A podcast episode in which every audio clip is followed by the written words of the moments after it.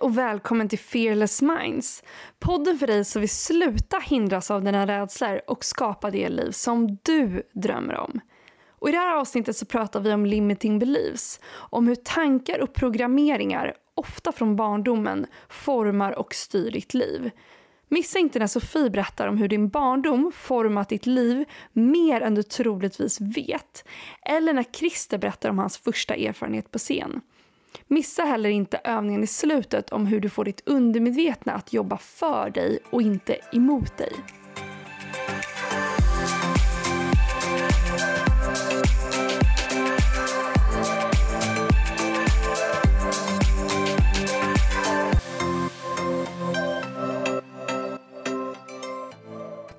Och nu är det dags för Vad tänker du, Christer? När jag var fyra år gammal dog min mamma, bara 30 år gammal. När jag var 15 dog min pappa, 46 år gammal. Det här har påverkat mig i hela mitt liv. Det var ju också det som gjorde att jag, när jag träffade Sofie och Maria och vi började prata om det här med fearless minds, fick en sån djup aha-upplevelse. För en fyraåring begriper inte liv och död. Utan eh, för mig så var det ju så att den viktigaste människan i mitt liv, min mamma vid den tiden, hon gick och kom aldrig tillbaka. Det gav mig djup insikt. Tro inte på vad de säger. Det värsta kan visst hända. Min hjärna var grundprogrammerad är väldigt tidigt. Det värsta kan visst hända. Hon gick, kom aldrig tillbaka. Det här har påverkat mig hela mitt liv. Folk tror att jag strävar efter att uppnå saker och ting.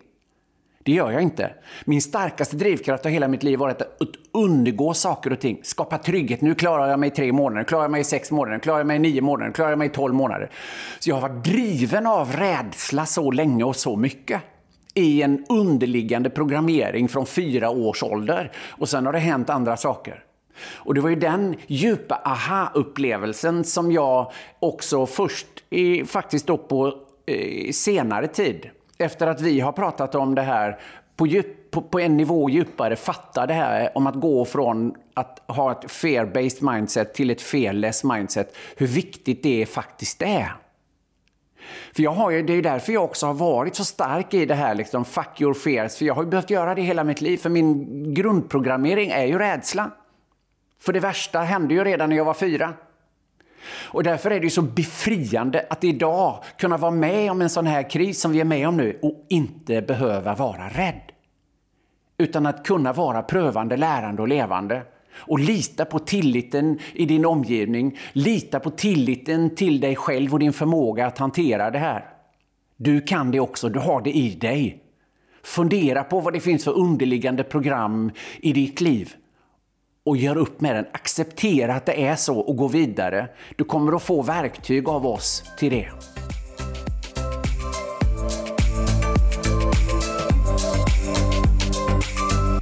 Och vi är jätteglada över att meddela att vår sponsor för den här veckans podd är Frilansfinans. Och det var faktiskt så att jag började använda mig av frilansfinansen. Jag tog mitt första kliv ut från att vara anställd till att starta mitt eget. För det som är så himla bra med den tjänsten är just att man inte behöver starta sitt eget företag. Så man behöver inte tänka på allt det här med skatteinbetalningar, försäkringar, inkasso, momsen utan de ser till att allting blir rätt mot Skatteverket. Så hur funkar det då om man vill testa det här? Man går in och skapar ett konto hos frilansfinans.se. Det tar max tre minuter, det är helt gratis och innebär inga förpliktelser. Och sen så gör man sitt uppdrag, man går in och skapar fakturan och de kontrollerar att den blir rätt och skickar till kunden och sen får du din lön normalt sett inom fem arbetsdagar. Avgiften för att använda frilansfinans är 6% av fakturabeloppet och det dras då vid varje faktureringstillfälle så det finns inga fastställda avgifter. Det är alltså ett jättesmidigt sätt att komma igång, att testa att bli egen företagare. Så att är det någonting du går och funderar på så gå in och spana in deras tjänst och eh, testa den.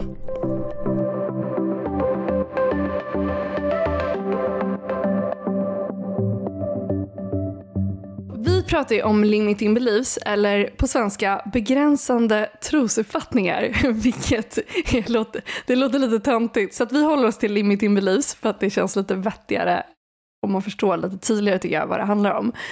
Men det här med vad det är för någonting, eh, kan inte du, för det, vi ska börja med att säga att det här är någonting som du och jag är, vi är så otroligt passionerade kring det här och vi pratar ju om det här typ dagligen Sofie, om så här limiting beliefs och det är så kraftfullt när man fattar det. Men jag tänkte bara, kan inte du berätta för någon som aldrig hört talas om limiting beliefs, kan inte du förklara vad det är på ett jättebasic sätt? Jo. Um, det är så här, när barn föds, när vi föddes och när barn i allmänhet föds så kommer man ut och då är hjärnan gjord så att den är i en viss frekvens, eh, så, en viss typ av hjärnvågor. Och den är det för att naturen är gjord så att man vill att barnet upp till en viss ålder, det är lite olika, men runt sju år, eh, så vill man bara ha som ett öppet öppet fönster i hjärnan där man bara scannar av sin omgivning och bara lär sig hela tiden. Man blir som en, vi brukar säga att man blir som en, sug, som en svamp som bara suger åt sig information, kunskap, regler, förhållningssätt, sociala koder. Alltså man vill bara komma ut och lära sig så mycket som möjligt på så kort tid som möjligt. Och det här är ju för att vi ska överleva. Det är supersmart. Eh, och jag menar, folk som har barn eller känner barn, man vet ju att små barn kan lära sig ett nytt språk på bara några månader utan problem. Det är tack vare den här funktionen, att de bara i princip kan betrakta och bara lär sig ett språk. De, de suger åt sig helt enkelt.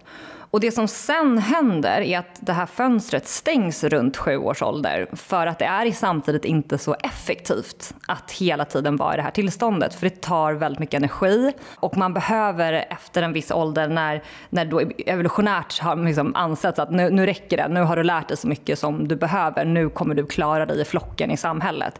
Då byter hjärnan, går liksom skiftar över till en annan typ av hjärnfrekvens och hjärnvågor. Och det är då man istället börjar lära sig på repetition det är därför man, till exempel när man i skolan lärde sig multiplikationstabellen genom att bara nöta den, genom att repetera den. 5 gånger 5 är 25, 5 gånger 5 är 25. Till slut satt den. Man nöter liksom glosor och sånt. Så att man ändrar någonting där och det är också väldigt bra för att jag menar, det är inte så att du och jag går upp på morgonen och funderar varje morgon på hur ska jag liksom ta upp tandborsten, hur ska jag sätta på tandkrämen, eh, hur ska jag liksom eh, göra det här man, man vet hur man beter sig, liksom att man inte man går inte och skriker till någon på gatan bara rakt ut, för det är inte socialt accepterat. Det kan vi, det gör vi bara inte, det sitter liksom i oss. Så det är väldigt smart att man stänger det fönstret och bara sen kan gå mycket mer på autopilot i livet. Det är också väldigt effektivt. Och so far so good höll jag på att säga, men det är jätteintressant. Men det som är då spännande att förstå är att de här som jag brukar kalla för programmeringar på svenska eller limiting beliefs på engelska. Men, men jag tycker så här, generellt man kan se det som programmeringar. Man får som programmeringar i sin hjärna. Men det spännande är ju att mina programmeringar skiljer sig förmodligen väldigt mycket från dina programmeringar på vissa håll. Och vissa har vi gemensamt. Vissa programmeringar snappar vi upp från samhället i stort. Men väldigt många av programmeringarna snappar vi upp från familj och föräldrar, eh, vår omgivning, människor som är nära oss eller till och med filmer, alltså vad det än må vara. Vi kommer in på det sen. Men jag har ju någon, alltså det är lätt att tro så här, men så här är världen, så här tänker väl alla. Nej, så är det inte, utan du tänker som du tänker för du har dina programmeringar med dig genom ditt liv. Och de här styr oss väldigt, väldigt mycket och mycket mer än vad jag i alla fall personligen förstod innan jag liksom kom in på det här. Alltså när man börjar förstå hur ens hjärna är programmerad, vad man har blivit präglad av, så börjar man förstå sig själv, man börjar förstå sina beteenden och man börjar inse att så här, okay, vissa är ju superbra. Vissa programmeringar är man väldigt glad för att man har. Jag är väldigt glad för att jag har en programmering som säger att jag skriker inte på vem som helst på gatan. För det gör att jag eh, liksom, Eh, funkar i samhället och typ folk tycker att jag är en trevlig person. Men, men vissa programmeringar inser man gynnar en inte. De är inte bra för en. Alltså, eller så här, man ifrågasätter dem. De här, vill man ha de här? Eh, jag har ju massa programmeringar som jag har hittat som jag har insett har begränsat mig väldigt mycket. Och det är det här som är så spännande då att man måste, eller man måste, om man vill ta sig mot någonting så är det väldigt viktigt att förstå, finns det programmeringar här som gör att jag inte tar mig dit jag vill? Kan du ta något exempel på det? Liksom, vad kan det vara? vad kan man ha för programmering som inte gynnar en, som kommer då från ens barndom? Mm. Ja, men dels innan jag drar den på det så kan man bara så också ha med sig in i den storyn är att din hjärna kommer göra allt för att skydda dig. Alltså vår hjärna är biologiskt programmerad för att skydda oss primärt för att vi ska överleva. Och det gör också att din hjärna vill gå mot det som är njutningsfullt, alltså pleasure på engelska, och den vill undvika smärta. Och då handlar det inte bara om fysisk smärta, den vill också undvika psykologisk och emotionell smärta. Och Om du då har programmeringar eh, som gör att någonting upplevs smärtsamt så kommer den försöka undvika det. Men jag ska ta ett praktiskt exempel som man förstår, för nu kan det vara väldigt konceptuellt. Ja, men till exempel pengar. Om man funderar på ja, men så här, pengar, vad har man för uppfattning om pengar? Vad har man fått höra om pengar i sin uppväxt och, och liksom, vad har man iakttagit för någonting när det gäller pengar? Har man fått höra saker som pengar växer inte på träd? Det är svårt att tjäna pengar. Det kräver mycket slit och hårt arbete. Eh, många som tjänar pengar är giriga. Eh, pengar är orsaken till allt ont i världen. Att tjäna pengar innebär att man, eh, att man måste ta av någon annan. Eller att, eh, att tjäna riktigt mycket pengar kan andra göra, men inte jag. Alltså de flesta av oss har ju fått ganska begränsande uppfattningar av pengar. Eh, från ja, här, samhället, familjen, nära människor i sin uppväxt. Eh, men också, alltså, jag, menar, jag läser Bamse nu för min, eh, för min son som är fem och ett halvt. Och det slår mig så mycket. Jag läste jättemycket Bamse själv när jag var liten. Och det är så här, den här Kröse Sork-figuren som är liksom svinrik och så sjukt girig och typ elak. Alltså jag var så här, det blir bara slå mig hur, hur liksom, därifrån har säkert jag fått jättemycket begränsande uppfattningar om pengar. Så det kan komma från liksom, böcker, filmer, tidningar men också då samhället och så. Så det är roligt att se vad, vad man någonstans matats med från när man var liten. Och hur som helst så är det ju så att de här programmeringarna styr oss. Och vi har, har ju liksom ett, ett val att göra här egentligen. Alltså antingen så tittar vi på dem och så kan vi på så sätt förändra dem. Och det är också då vi kan ta tillbaka makten och kontrollen över vårt undermedvetna. Eh, och så att det liksom slutar styra oss. Eller så gör man inte det. Och det är upp till var och en.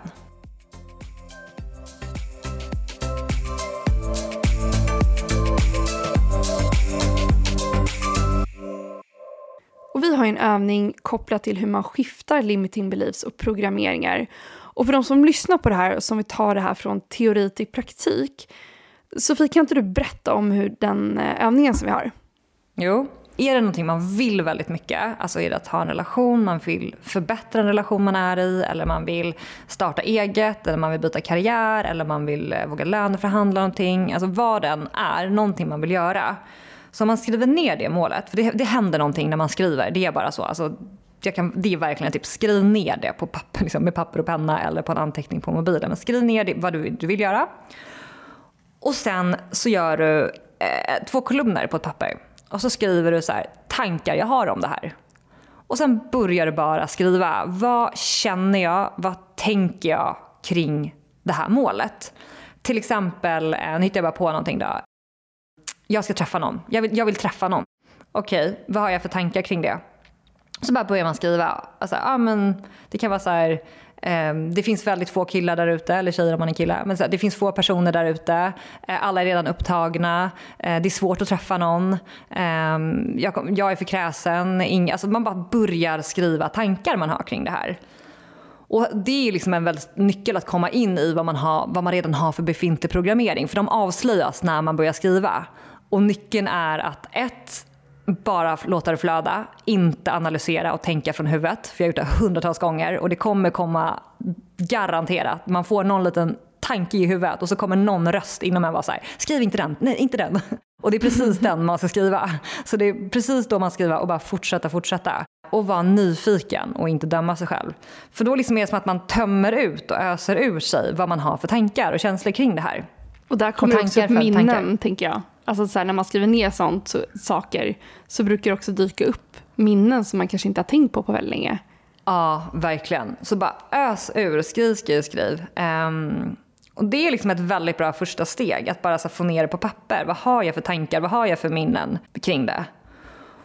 Och sen steg två då är att när man liksom tömt ur sig det här. Och det här är ju liksom, det här är en sak att säga, det är en sak att prata om det, men det är en helt annan sak att göra det. Så att det är där modet ligger. Att våga ta fram papper och penna och våga skriva ner. För det är då det händer saker. Så det här är någonting man måste göra. Man kan inte bara prata kring det, utan man måste göra det. Och det kan vara jävligt jobbigt att göra det, alltså helt ärligt. Det kan, det kan vara jävligt tufft i stunden. Det är, man är, det är lätt att hitta ursäkter för varför man ska skjuta på det. Men det är otroligt kraftfullt. Och jag menar, du och jag jobbar ju med det hela tiden. Att vad vi än har för mål, alltså vad vi än ska göra. Alltså ska vi hålla en ny föreläsning? Ska vi eh, sätta upp ett nytt koncept? Ska vi göra någonting som är helt utan vår komfortzon, något nytt och läskigt? Eh, där man bara känner, spela in en podd. Är, ja, spela in en podd som gör nu precis. Då sätter vi oss och bara gör den här övningen, för vi vet hur kraftfullt det är. För att, nu kommer vi till en väldigt viktig punkt.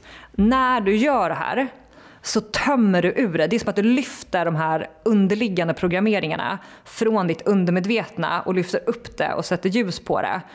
Och det är oftast väldigt mycket rädslor som ligger i det där. Det är oftast mycket liksom, tankar som är liksom, rädslodrivna. När du får upp dem så når de ditt medvetna och då tappar de sin kraft. Vi brukar alltid säga att rädslor är som troll i skogen och när du sätter ljus på dem förlorar de sin kraft. Och det är så himla viktig del av den här övningen, att bara få upp dem gör att man liksom, de, de frigörs. Och sen när man har gjort det, och ibland kan man behöva vänta något dag, någon dag eller två, liksom, det är en process i det här. Det är lite svettigt, det är lite jobbigt, man blir lite nere liksom. Men det coola är att sen är det som att man har frigjort utrymme till att få ersätta de här med andra tankar och andra programmeringar som man hellre vill ha. Och då börjar något otroligt härligt, eh, liksom, en härlig, ett härligt arbete. För då helt får man ju sätta ord på hur man vill att det ska vara ja, men hur vill du att jag ska träffa någon? Ja, men det ska vara lätt, det ska vara roligt, jag ska njuta av de dejterna jag går på. Jag ska liksom, det, ska, det, ska vara, det ska vara flow, det ska vara kul, whatever it is. Men att man, eh, där kan du få ersätta de alltså programmeringar som inte gynnar dig till någonting som faktiskt gör så att du, du kommer mot ditt mål.